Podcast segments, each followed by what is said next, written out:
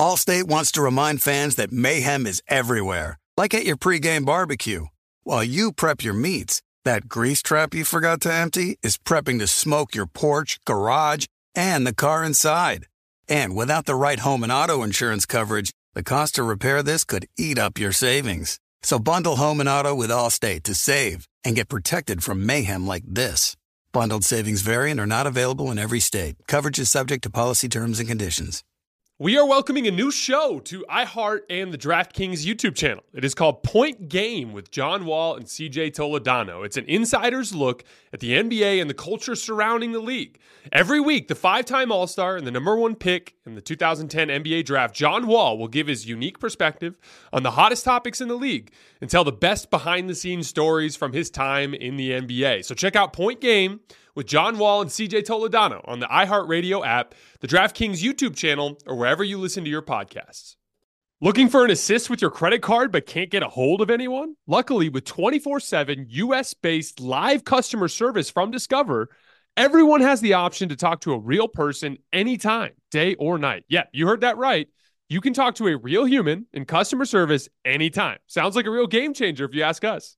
Make the right call and get the service you deserve with Discover. Limitations apply. See terms at discover.com slash credit card. The volume. Lakers Tonight is presented by FanDuel Sportsbook. There's no better place to make every moment more than with FanDuel. You get great odds in markets for the NBA, NHL, college, and so much more. It's America's number one sportsbook. It's super easy to use. Plus, you can combine multiple bets from the same game into a same game parlay. If you are new, just download the FanDuel Sportsbook app to get started now. Sign up with promo code JASONT so they know I sent you. 21 plus and present in Arizona, Colorado, Connecticut, Indiana, Louisiana, permitted parishes only, Michigan, New Jersey, New York, Tennessee, Virginia, or West Virginia. First online real money wager only. Refund issued as non withdrawable site credit that expires in 14 days. Restrictions apply. See terms at sportsbook.fanduel.com. Gambling problem? Call 1 800 NEXT STEP or text NEXT STEP to 53342 in Arizona. 1 888 789 7777 or visit ccpg.org slash chat in Connecticut. 1-800-GAMBLER or visit fanduel.com slash RG in Colorado, Indiana, New Jersey, and Virginia. 1-877-770-STOP in Louisiana. 1-800-270-7117 for confidential help in Michigan. 1-877-8 Hope NY or text Hope NY to 467369 in New York. In Tennessee Redline, dial 1 800 889 9789 in Tennessee. Visit www.1800gambler.net in West Virginia.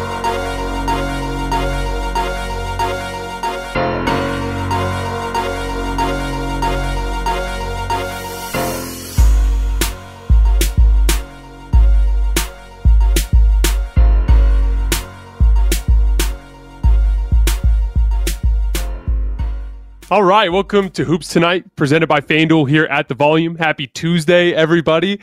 We actually got, I, I, I guess you could technically call that not a blowout in the sense that uh, the starters were all in the game there at the end, although technically that was as boring a basketball game as you could have uh, had on a night like tonight. I had I had seen this game coming based on a couple of specific details. We're going to get into all of that. We're going to break this game down a little bit. Not going to get too far into the details because it was a textbook mail in effort from the Warriors on a bunch of different levels. Uh, we're going to bring my guy Carson on in a little bit, and we're going to dive a little bit deeper into some of the implications of tonight and looking forward into this uh, postseason run talk a little bit about the all NBA teams that got announced today and just have some fun talking about some macro topics around the NBA before we get started, all of you guys who are tuning in, if you could please take the time to like this video, I would very much appreciate that. If you guys could subscribe to the Volumes YouTube channel so you don't miss any more of our shows, that would be awesome. And then last but not least, follow me on Twitter at underscore Jason LT so that you guys can see the video breakdowns that I do um, routinely on there, just so you can see some video uh, examples of some of the things and the concepts that I talk on the show. So I did a whole thing last night, might have been last night, two nights ago, where I talked about how the aura that surrounds the Golden State Warriors caused Dallas players who were very good shooters and had demonstrated the ability to shoot the ball consistently well, especially when open on kickouts from the Dallas offensive system, how they would suddenly struggle and lose their confidence under the weight of what the Warriors bring to the table as a personality, as a dynasty. And I talked about how I've seen this many times over the years. I remember watching every single player in a Cleveland Cavaliers uniform, not named LeBron James, and even a little bit LeBron himself, freak out on a big stage against the Boston Celtics in the 2010 NBA playoffs, despite the fact that they were the better team that had won over 60 games back to back seasons, had all the tools in the toolbox needed. But here came the grizzly old Boston Celtics, who had done a had a couple of deep playoff runs, laden with veterans, had just won a championship in 2008 and probably would have won one in 2009 had Kevin Garnett not gotten hurt. They were actually a lot better that year to start that season than they were in the previous season. And they walked into that gym and they had a psychological effect on the Cavaliers and they crumbled. I watched LeBron in 2015 and 2016 have a similar effect on the Warriors. They were the up and comers, they were the more talented team. But LeBron had been in the finals so many times that he brought that aura and that confidence. And all of a sudden, a lot of really good players, Klay Thompson didn't shoot well in either of those NBA Finals series, 2015 or 2016. Harrison Barnes completely combusted. Ironically, there was a chance that had things gone a certain way in game seven, that Draymond Green might have won finals MVP, which I would have disagreed with. You guys know how I feel about Steph and finals MVPs. He already has one in my book, and had they won in 2016, I would have given it to him there too. But you saw that psychological effect impact them, and it may or may not have cost them in 2016, and almost did in 2015. But now the Warriors are in that position where they are the team that is supremely confident in a huge road game three against a very good basketball team. And now the Dallas Mavericks are the team that hadn't been there, that was new on the block, role players that hadn't been on that stage before, and they all crumbled in game three. And it's a huge part of why I'm such a huge believer in the Warriors moving forward, which we'll talk about in a minute. But I had a feeling about tonight. I went on with Liv Moods, who's one of our huge gambling people here at the volume. You guys should follow her if you don't already. And she asked me when I came on her Instagram live today to kind of help her piece together a same game parlay for tonight. And my thought process immediately, as soon as as soon as we went down that path, was the pressure's off in this series. You're down 3-0. You're you're not going to win. Guys, like uh, I don't care what you saw tonight. Golden State's winning this series. All you Warriors fans know it. All you Maverick Mavericks fans know it. All the other 28 teams and their fans, they know it. The Warriors are going to win. So, what does that do psychologically to all of those same shooters? All of a sudden, the fear that was running through them when they were taking those same shots in game three was gone. And by the way, they were wide open in game three. I tweeted this out earlier. Game one, the Dallas Mavericks generated 28 wide open threes, only managed to make eight of them. Game two, they ge- generated 24 more. Game three, 28 wide open threes. Again, in game three. So they've consistently gotten wide open shots. This series swung on Dallas not being able to shoot the way they did in the previous two rounds, Steph outplaying Luka, and the Mavericks being completely incapable of getting a stop. Those were the three major factors that turned this from two really good teams playing each other to it looking like one team was significantly better than the other. So I told Liv, I said, I think our best bet here is Dallas starts making shots tonight because the pressure's off. And you could tell that immediately in that first quarter. You could just see it in the body language. You could see it in the way that the guys were rising into the shots. Maxi Kleber, who was a complete and total head case in game three, was stepping into shots like he was the best player on the floor in the first quarter. That was super predictable. And so my guess was hey, Dallas is going to make a bunch of shots. That inherently is going to lead to Luka getting assists, and the Mavs are going to win the game because the Warriors just don't take these uh, these road closeout games seriously. So we built a parlay, and it was Warriors. It was Mavs money line, Luka over seven and a half assists, and Dorian Finney-Smith and Reggie Bullock both over ten and a half points, and it hit tonight at a plus eight forty four uh, odds there, which was insane.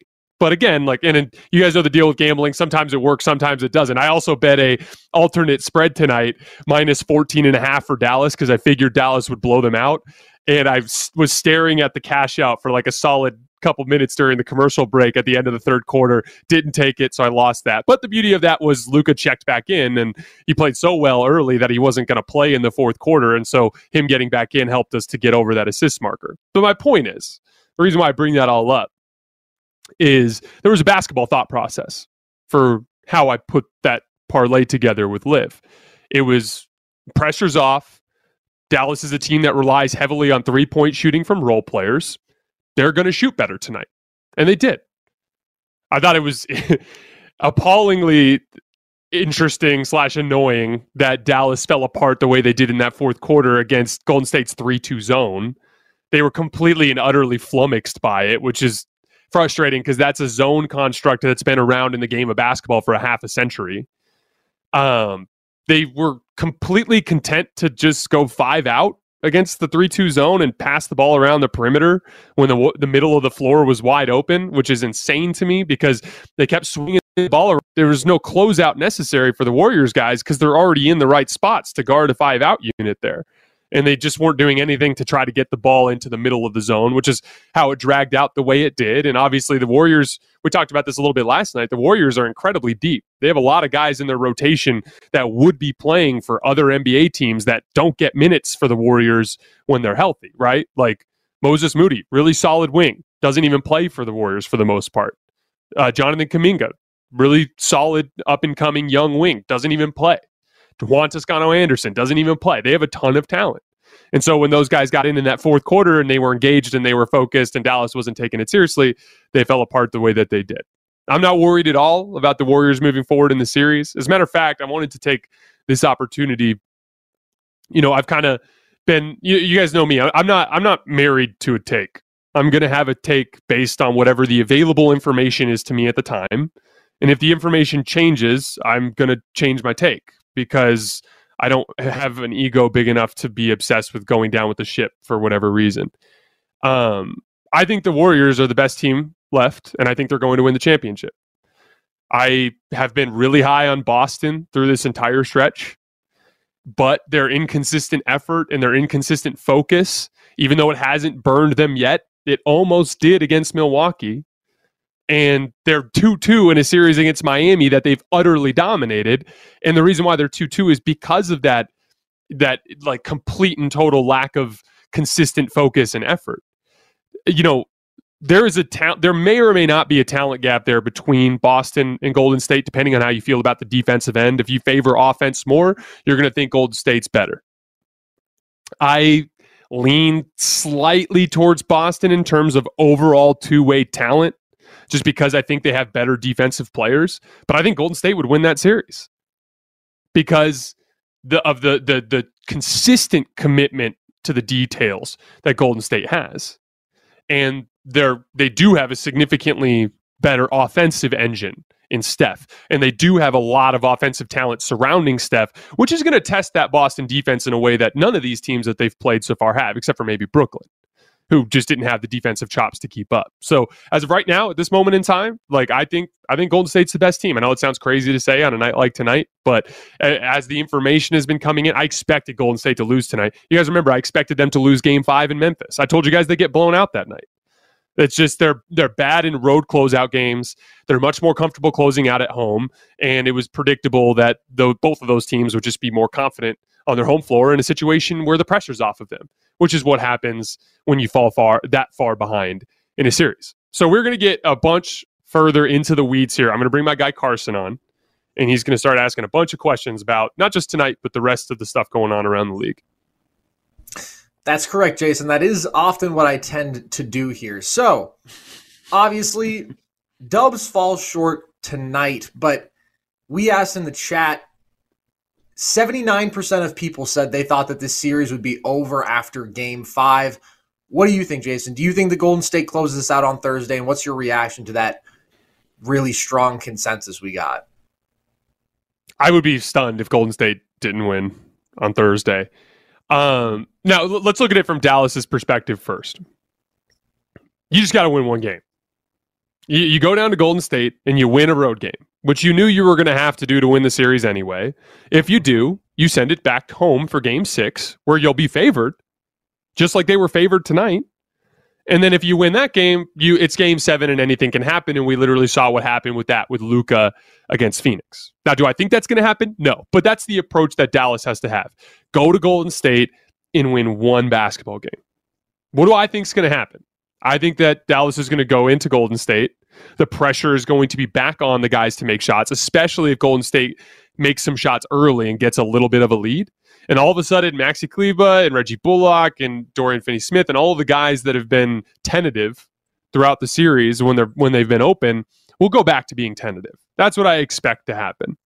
The other thing too here is I didn't think Luka was very good tonight. Again, I thought he was horrible on defense again. I thought he was forcing the action into the teeth of the defense and missing easy reads again. And I just don't think he's sharp enough right now to go down into Golden State and lead them to a win. So I, I, I will be I will be on Golden State big in game five. If the Mavs do extend the series, how do you think they pull that off? So a couple things. Uh, Luka has to play better than Steph in game five. Um, so you know, doesn't it? I don't know if you noticed this, Carson, but uh, Andrew Wiggins. It, it, it's not just Wiggins; it's everybody on Golden State. Luka's not getting great looks for himself in this series. Mm-hmm. His step backs feel a little bit more contested than they've been in the earlier rounds. All of those like herky jerky shots around the lane. Colin Cowherd did a really nice job of calling this out uh, on Sunday night on his show. The the discipline that Golden State has shown to not go for shot fakes.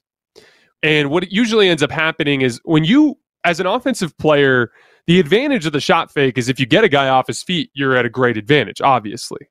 The problem is, is once you've made the shot fake, you lose all of your physical momentum.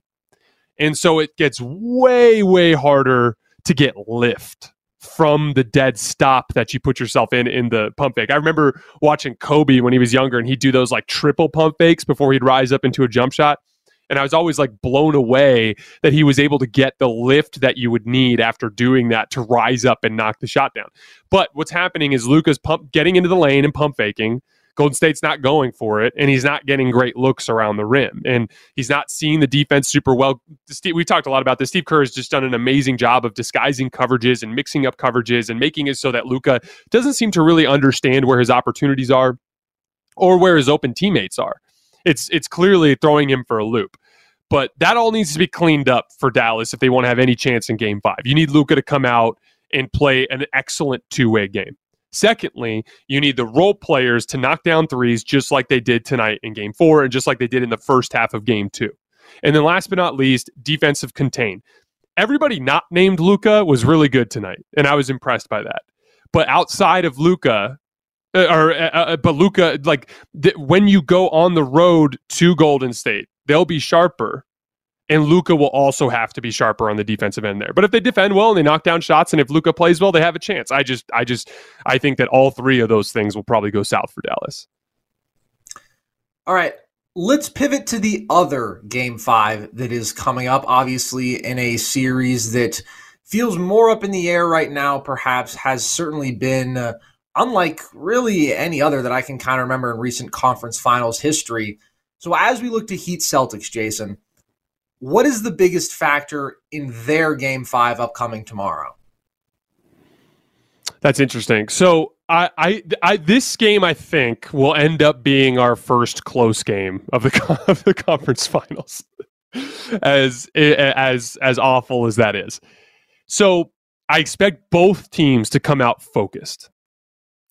Um, as much as I've credited Miami for being really well coached and dialed in on the details. I thought they were a little flat in game four. Now, d- don't get me wrong, Boston came out and played a hell of a game, and Boston's better than them on both ends of the floor. But Miami lacks some of that intensity. All of that aggression that Bam Adebayo had in Game Three was just gone. Like, like it was like I, I don't. I, it was like he was possessed in Game Three by someone else's consciousness. I've never seen anything like it. Like, because if you take the three games surrounding that and juxtapose them with Game Three, it just doesn't even make any sense. So I expect both teams to come out dialed in in a way that they haven't consistently been throughout this series. The key the key for Miami is going to be shooting, particularly three point shooting. They just can't afford to not shoot extraordinarily well from the perimeter with their talent disadvantage. For Boston, it once again is going to come down to offensive execution. We've talked a lot about playing with force. When Miami comes out uh, at the opening tip, um, in game five, you can bet on them to apply a ton of ball pressure and to be sharp in their defensive rotations. And it's going to be imperative early on for Tatum. I don't know if Marcus Smart's going to play yet. That's up in the air as of right now. But for Tatum and Brown to make a deliberate effort to get into the teeth of the defense and then kick to shooters rather than settling for their pull up jump shots like they do most often. One of the tricks for Boston is when Jaylen Brown gets it going as a pull up jump shooter, he, he doesn't miss much. Like he's a uber confident step back jump shooter. And the problem with that, and I run into this problem myself in my in the in my uh, basketball exhibitions here around the city of Tucson. Like I'm six foot seven with basketball shoes on. I have six ten wingspan, and I can jump. So like I can get to a step back three anytime I want. And that's a blessing and a curse because it's a blessing because I get to that shot anytime I need it and I in my head I'm like I'm knocking down half of these. Like they're going to go in half the time. That's the way I feel mentally. The problem is is like with my size and athleticism, if I go to the basket, it, I'm more efficient, especially playing against amateurs, right? But like I just it's it's a laziness factor. It's so easy to stare at your defender and to know like if I hit him with this hard through the legs dribble into a step back, I'm gonna get enough separation, and it's, it's a shot that I know it can make. And both Tatum and Brown fall into that trap often where they, they just they're almost too good for their own good. And if they if they didn't have a pull up three point shot in their bag, you, would almost expect them to be more uh, more you know uh, persistent in their attempts to get into the paint. But that's gonna I, early on. I'm gonna be watching Miami's three point shooting, how Jimmy Butler looks physically, if he's healthy enough to be uh, enough to be up to the task. And then with Boston, are they making a deliberate attempt early to try to get into the paint? Well, let me just say first of all, Jason, that's huge that you got the positive wingspan. I didn't realize that. I think that really is going to lead you to project well at the next level and is going to move you up some draft points. What percentage do you think you are shooting on step back threes? You feel like you're going to make half of them. If you had to guess, though, what do you think you actually shoot there? So the reason why I make half of them is I'm playing against amateurs and I have a huge size and athleticism advantage. Well, yeah, but I mean, I, again, if I was taking those shots against NBA defenders, I might not even be able to get them off. So it's it's it's all relative. But yeah, against uh, against other dudes who just work around the city of Tucson who aren't professional basketball players, yeah, I can shoot fifty percent on step back threes. Yeah, that's pretty good. There's, I don't know that we need to play that down. All right, I work yeah. extremely hard on it. You see, that you see the footage, cars. I I make I make thousands of shots every week in practice. I, mm-hmm. I'm weird. I, it doesn't make any sense, but I prep like a professional, even though I'm not, simply because I love the game of basketball. It the damn shame of it all is I wish I would have prepped like this when I was playing in college because I'd probably be somewhere far mm-hmm. away from here by now. But it is what it is. hey, I mean, being a tough bucket is worth million dollars in joy and clout, in my opinion. Okay. You're absolutely right, Carson. I, I think so. Okay. We uh we're gonna quickly come back to a Mavs Warriors topic here, just because we have this post game quote from Jason Kidd. Want to get your thoughts on it? He says the biggest compliment we've gotten is that they have to play zone because they can't guard us one on one. What do you think about that, Jason? I think that's foolish arrogance. Here's what actually happened. The game was over and Steve Kerr played all of his young players. He even played Nemanja Bjelica, who's been out of the rotation entirely because he's a traffic cone on defense. They what it, it was uh, Moses Moody, Jonathan Kuminga. Uh, it was uh, Nemanja Jordan Poole, and I can't remember who the fifth guy in that lineup was. Oh, Damion Lee. So all guys that are out of the rotation basically, except for Jordan Poole.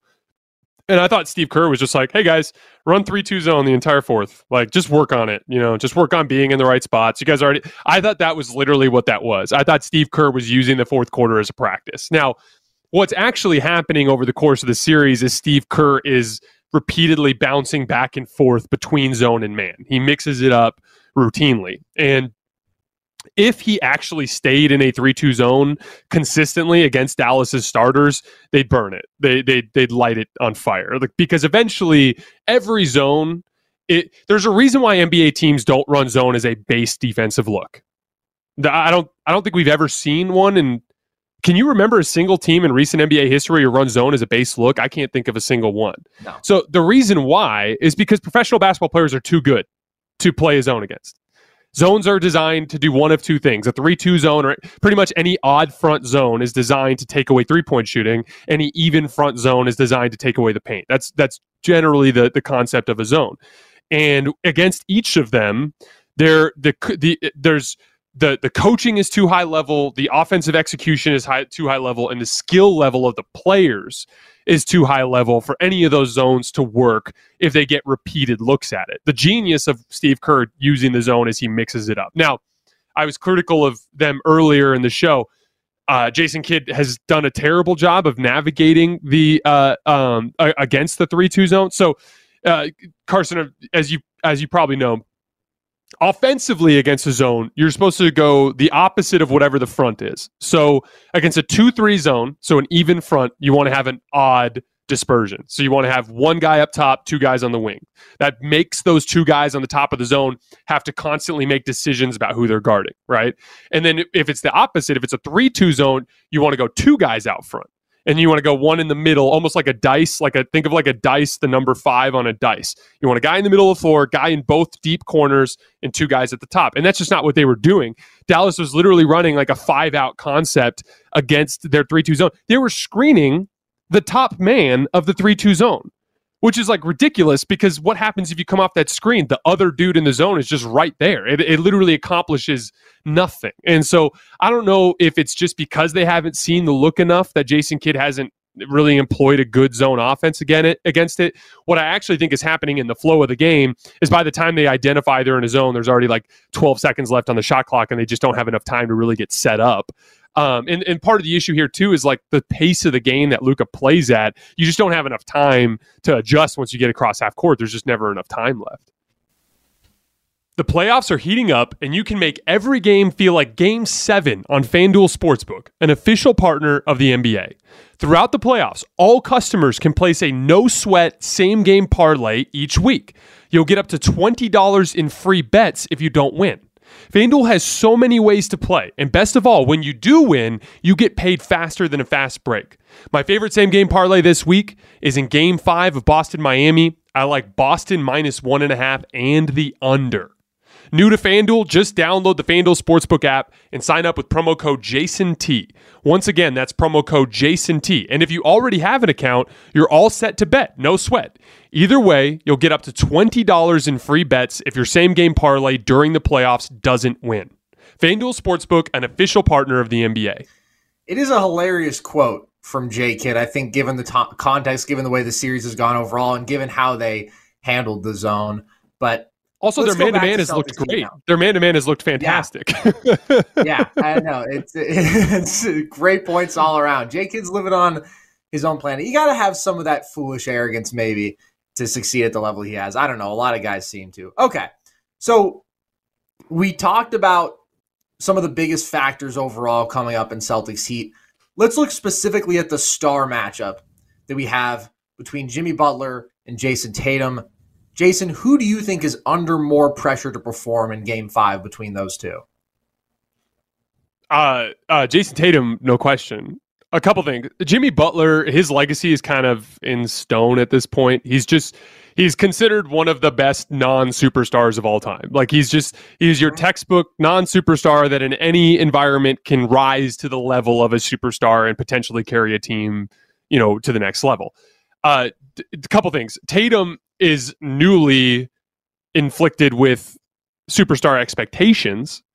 And then two, like Boston's way better.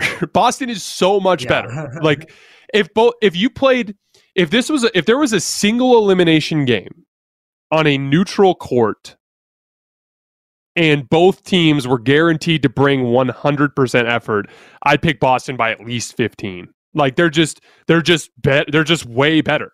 They're just so much better. So like the pressure here is like, and by the way, Boston's not out of the woods yet. I, I think Boston's going to win tomorrow, and I think they're going to win Game Five or Six.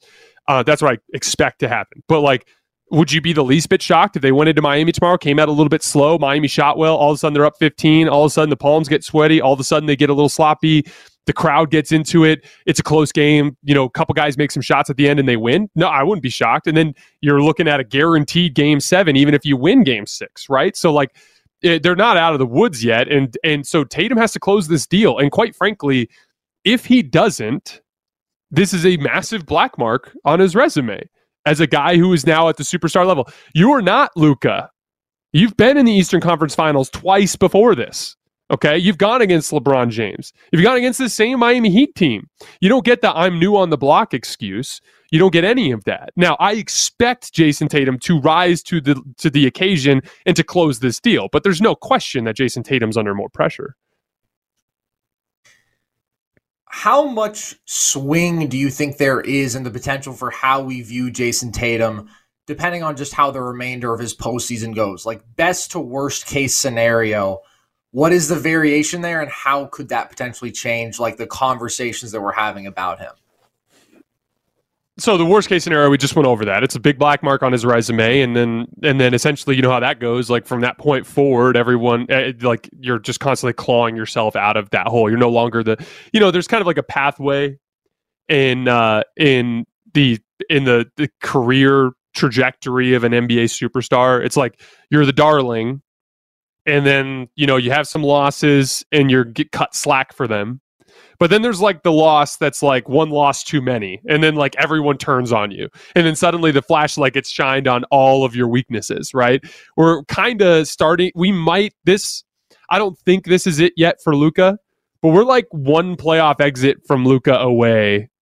Like if he if he if he lost in the second round next year i think that i think the public would turn on Luka pretty quick as a guy who's too heliocentric and doesn't defend well enough. Mm-hmm. Um, mm-hmm. But like that's kind of the situation that Tatum's in. I think Tatum's kind of at that point now. Like if he loses this series to Miami, there's going to be a lot of people calling him a fraud.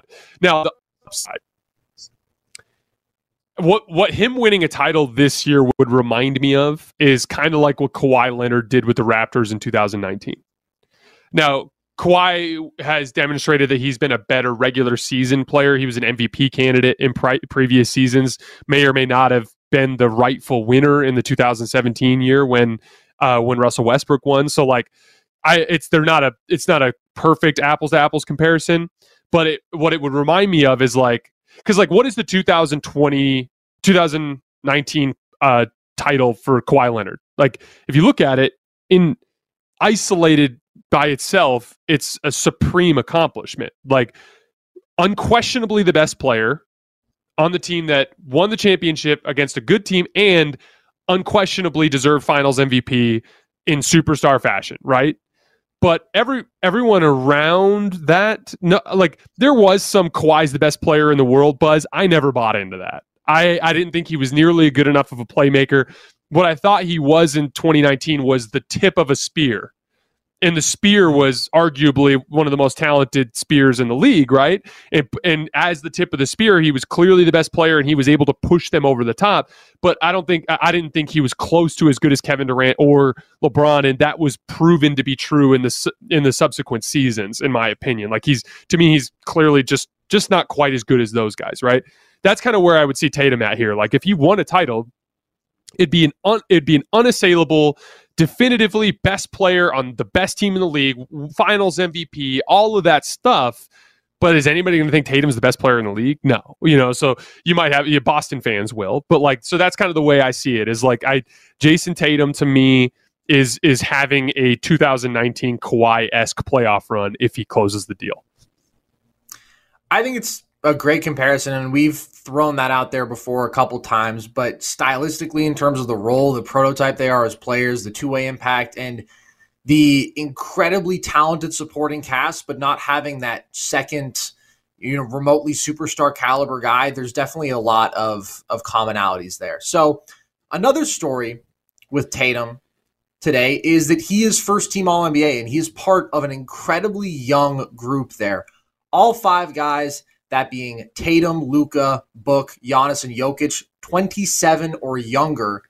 So, Jason, with that youth movement that we have seen, and we've talked about the transition of eras that we're kind of witnessing in these playoffs as well, out of those five guys, you get one of them for the rest of their career. Who are you taking? It's such a good question. So I, I think the answer is Giannis, but I have one caveat. Mm-hmm. I think I think Giannis is almost guaranteed to be the best player out of that group for the rest of his career. Mm-hmm. But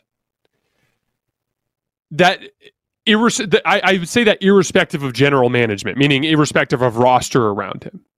But if I was told that I had a team full of amazing role players that could defend and shoot, and I needed one guy, I would probably take Luka strictly because I think his half court surgery is such a ceiling raiser for already talented teams. We talked about this last night. Like this Dallas construct is kind of genius for me in the sense that the way they space the floor, the way that they attack matchups, it's kind of like built to succeed in the playoffs, right? So I do think that I would want Giannis if I was building from scratch. But if I was told that I already had like the 2019 Raptors and I needed one guy, I think I would take mm-hmm. Luka because I think the way that he could elevate the team in the half court while carrying water for them on the defensive end would cover for it. Actually, Carson, you brought this up last night, and we were already in the weeds on something else, so I didn't want to get into it. But you said you said I favor offense over defense a little bit. So I do too, for the record. I I where I draw the line is defensive liability. Mm-hmm. But if I could have a supremely talented offensive player who could hold his own on the defensive end, or a less talented offensive player who was a great defensive player, I would take the offensive player. And and the reason why is you can it's so much easier to coach up the defensive end of the floor. Look at what Dallas has done. Look at how they've convinced this mediocre defensive team to defend pretty well. Although uh, they've got they've been exposed by Golden State as lacking personnel in the series. But the point is is like there's I can't coach guys into making shots. You know, like uh, we I would even say that you can't even coach guys in terms of running sets to get good like to get good looks in the playoffs because of scouting and the way that physicality is allowed off the ball and how much teams switch. It's just sets are far less effective than they are in the regular season. That what what works in the playoffs offensively is how how much your top end talent can absorb attention you know? And so from that standpoint like in the in the specific environment of that top end uh, defensive talents already on the roster, I think a guy like mm-hmm. Would raise a ceiling higher than a guy like Giannis would. But that's that dude. Like, how often do we see teams that are perfectly put together? Not very often. So, like, I guess I right. guess another way to frame that answer would be to say, I think Luka could beat Giannis in a playoff series if he had a really good defense behind him because of the fact that his he could raise the ceiling on offense. But I do think Giannis is the better overall basketball player. That's a super interesting perspective, I think. And to me, those are the two choices as well. As much as I love Nikola Jokic, you have the best player in the world in Giannis, and I think the guy who has the highest offensive ceiling in Luka and is also four years younger than Giannis. So there is an advantage there. So that's again interesting because I thought for a time with Giannis that there was an argument that maybe well, definitely he needed more around him offensively, right? And that we've seen what Luka can do with shooting and just, you know, like competent secondary creation and how he can propel that to an elite offense. I mean, his second year in the league, he led the Mavs to have the highest offensive rating ever at the time. Like it was an unbelievable accomplishment. Whereas Giannis, we saw some of the areas in which he could be exploited as a half court creator and whatnot. And he does need some of that perimeter creation and big time shot making alongside him. So you think Luka needs more right around him, needs more talent around him to be like best guy on a title team than Giannis does. Yeah, absolutely. But at the same time, like we talked about earlier, which I, I think we talked about how Luka was vying to pass LeBron and Steph as the best offensive engine in the league. right? And Steph, I think, has proven in this series that he's a better offensive engine still. So Luka hasn't quite gotten to that point. But again, Steph's not an option in this list, and we're looking forward with this group of five players. Which, by the way, it's super cool that all these young guys made first team All NBA. I think that's such a cool indicator of where the league is going and that it's healthy and in good hands. Um, but the point is, like Luka as an offensive engine. Here, here, this is a perfect example. Giannis averaged with the Bucks 82 points per 100 half court possessions against Boston. Do you think there's any chance in the world that Luka doesn't manage at least a 90 or 100 offensive rating against Boston? Like I I think they'd lose still. You know, I think Giannis's overall impact in that series was better, but like in terms of strictly uh, uh, strictly half court offensive creation, what Luka brings to the table, I think, is superior to what Giannis brings. Yeah. With you there completely. And you mentioned how cool it is to have such young representation on this first team list. And I think that's kind of undeniable. But as you look at these five, do you have any issues with it? Anything you would change about the first team All NBA this year?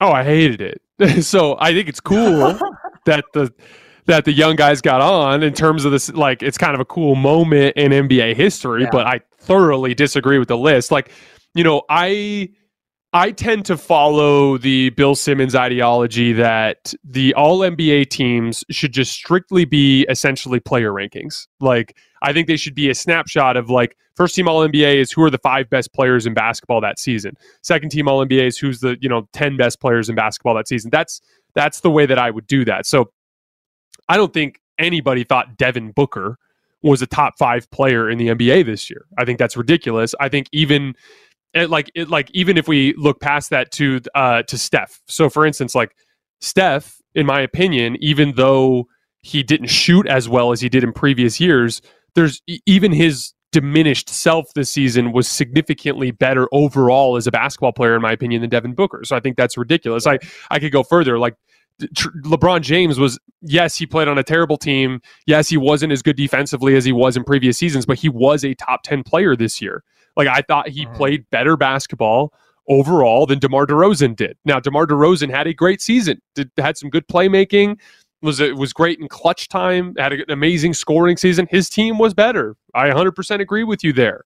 I didn't think DeMar DeRozan was better at basketball than LeBron James this season. That's just that's ridiculous to me. D- Jayson Tatum, as great as he was, and again, there's there's a games played thing here happening that gets complicated. Where I could see why Tatum was above Kevin Durant, but when I put my list together, I had Kevin Durant first team. Why? Because I thought Kevin Durant was one of the top five players in the NBA this year when he was available. Now, the one thing that gets tricky is the center issue, the the Jokic Embiid thing, and and I do believe that you should at least try to functionally have basketball lineups represented in this list. But yeah, like those are those are just like I just tend to think that that these should more reflect essentially player rankings rather than like you know team achievement awards like there has to be something separate from team accomplishment in the nba and i thought that this would be i think that this is where that should reside unequivocally agree with you there. And the book Steph one, I think, is pretty glaring to me because it's such a product of narrative. Like if you sit down and think critically,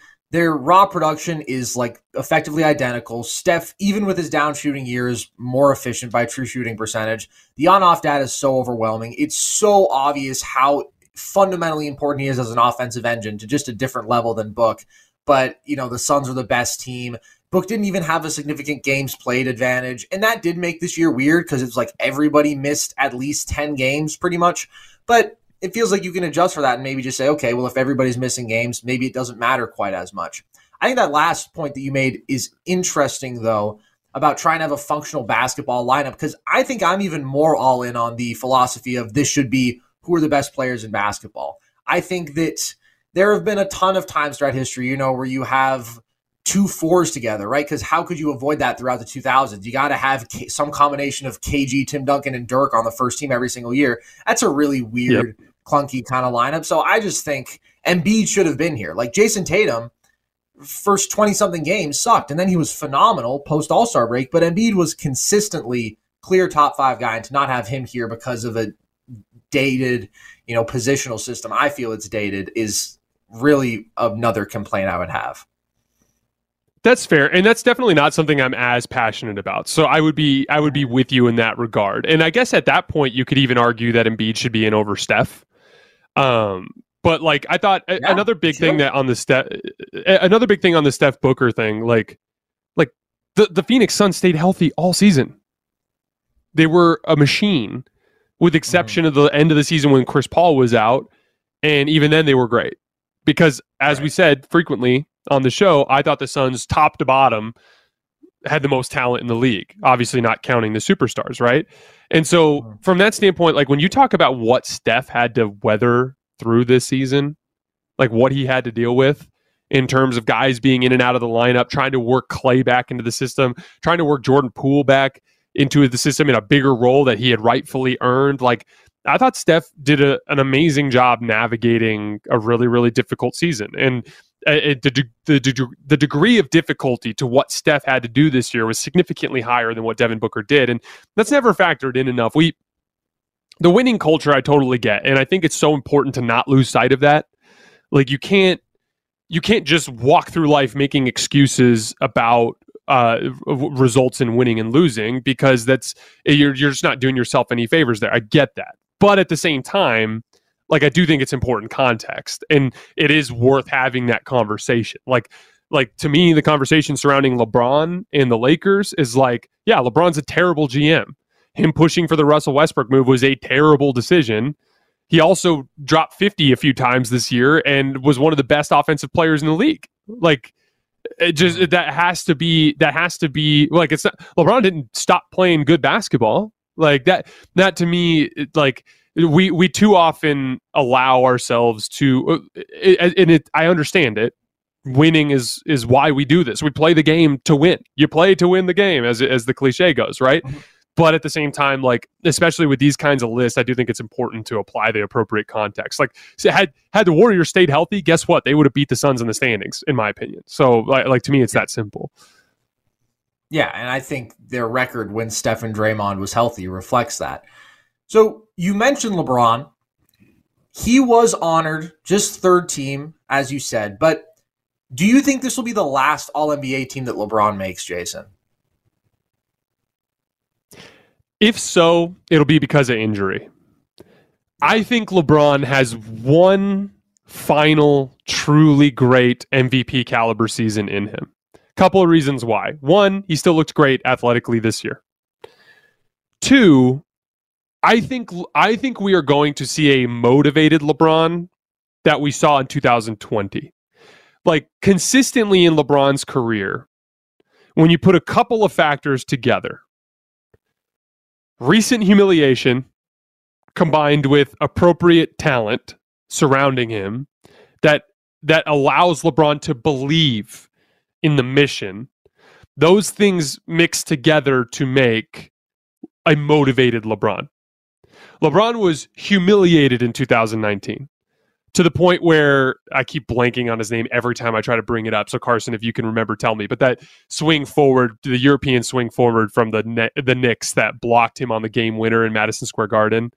Um, he remember the. Uh, do you remember who I'm talking about? I can't think of his name. Yeah, it's killing I remember me. the play, he, but I don't remember who it was. He, oh my gosh, this is gonna kill me. So anyway, he yeah, blocked I'll, LeBron. He got in trouble for bringing wine to the bench. He, you know, said, I'm activating playoff mode. Remember the whole Instagram post that he did? And then immediately they went like 2 and 13 to end the season or something like that. Like, like, yeah. so the, the, the way I see it, like, he came out of that, got Anthony Davis. So he saw a championship opportunity and was motivated by his recent failures, and it amounted in such a dominant like that 2020 LeBron season was such an incredible start to finish dominant season. I'm on the record that I thought he absolutely deserved the MVP over Giannis. That was a incredibly weak Eastern Conference that massively inflated all of Giannis's advanced metrics and massively inflated the record for the Bucks. The the the Lakers were basically right there with them in the standings in the significantly tougher conference. You know, like and remember, guys, you play 30 games against the other conference, you play 52 against your own conference. Okay. So the mm-hmm. conferences are a huge impact on things like metrics, on things in the standings. Like you can't just take it at face value, right? So, like, that was as dominant a season as it gets. This coming year, you have humiliated, missed the playoffs, literally missed the playoffs when 20 of the 30 teams get in. Okay. You have LeBron and Anthony Davis on the roster. I think they're going to flip Russell Westbrook for quality role players. Like, and we literally saw Andrew Wiggins, who was a massively overplayed role player in Minnesota, a contract that nobody wanted, suddenly playing well in a as a super functional two-way wing in the Warriors system. That's the kind of guy that that the Lakers need to be targeting. Like inflated contracts for role players that were miscast as stars, try to get those types of guys back. I think the Lakers are going to come back and have a good amount of talent. And I think they're going to have one last final super motivated LeBron season. Here's the problem. If his knee inflates on him for no particular reason and he only plays 52 games, then he might not make an all NBA team. So if the question is, is he going to make an all NBA team? If he stays healthy for one more year, I believe he'll be first team all NBA next year. I think that that's perfectly logical. And by the way, it was the great Mario Hezonja who made Mario Hezonja, all-time draft bust. Of course, gotta love that guy. I'm with you completely, and I just think you look at all the complaints about LeBron this year and the areas in which he fell short, and it's you know consistent defensive engagement, right? It's leadership stuff, stuff that you harped on a bunch in terms of offensive versatility, in terms of his scoring peak and efficiency, and what he can still do as a playmaker, like there's no question that LeBron, when motivated, plays at a top five level. And so, like you said, if he just does that for a full year, then he should be recognized accordingly. And I think you never know with like just how prolonged peaks have become in modern sports. But I'm tentative to even say to put a hard limit at one more year. Like we just don't know. I don't know when LeBron is going to fall off because we a, have never seen guys playing for as long at this high a level, period, and have never seen anybody playing individually close to the level that LeBron is at in year 19 and at his age. So I think we will certainly see all NBA LeBron again. Yeah, I feel confident that there will be one more. But yeah, yeah, I'm with you. Like, would I be shocked if in year 21 LeBron was, you know, averaging 27, 7, and 7? No, I wouldn't be shocked at all. And, you know, Which the motivation so thing is going to be yeah, it's insane. But like the the the big indicator will be training camp, and you'll know right away. And like people act like that stuff doesn't matter. It does. Like the pre- preseason doesn't matter. Well, guess what? The 2020 Lake and everybody's ass in the preseason, and the 2022 Lakers were losing literally to everybody in the preseason. It's just to me like even if the stars aren't playing, it's an indicator of the level of focus you have in training camp in practice because even if LeBron and Russ and Anthony Davis didn't play in all the preseason games, if you were approaching practice with the right level of intensity every single day, you would have won two or three of those preseason games just by playing hard and just by defending really well. And they just did it. And and it was predictable that they'd come out the gates in the regular season and do the same thing. So I expect a locked in LeBron to start next season. And I think the Lakers will have one last great run. All right, guys, that is all we have for tonight. As always, I sincerely appreciate your support. All of you guys who are listening, if you guys could take the time to like this video, I would really, really appreciate that. It helps us a lot. If you could also subscribe to the Volumes YouTube channel so that um, you guys don't miss any more of our content, I would appreciate that. If you could follow me on Twitter at underscore Jason LT so you guys can see the video content that I release. And then last but not least, if you missed part of this show and you don't have time to get onto YouTube to watch the rest of it, check out our podcast feed. Right now it's under Lakers Tonight. All the links are right underneath. It's in my pinned tweet on my Twitter page, so you can see that stuff there. We will be back tomorrow night after game five of Boston Miami, and I will see you guys right after final buzzer.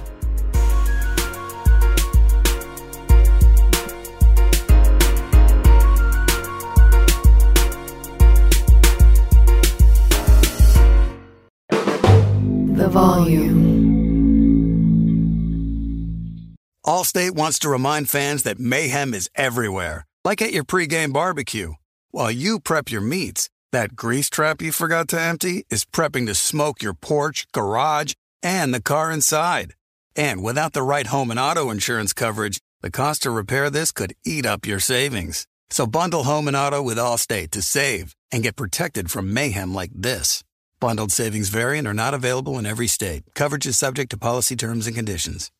When you drive a vehicle so reliable it's backed by a 10 year, 100,000 mile limited warranty, you stop thinking about what you can't do and start doing what you never thought possible. Visit your local Kia dealer today to see what you're capable of in a vehicle that inspires confidence around every corner.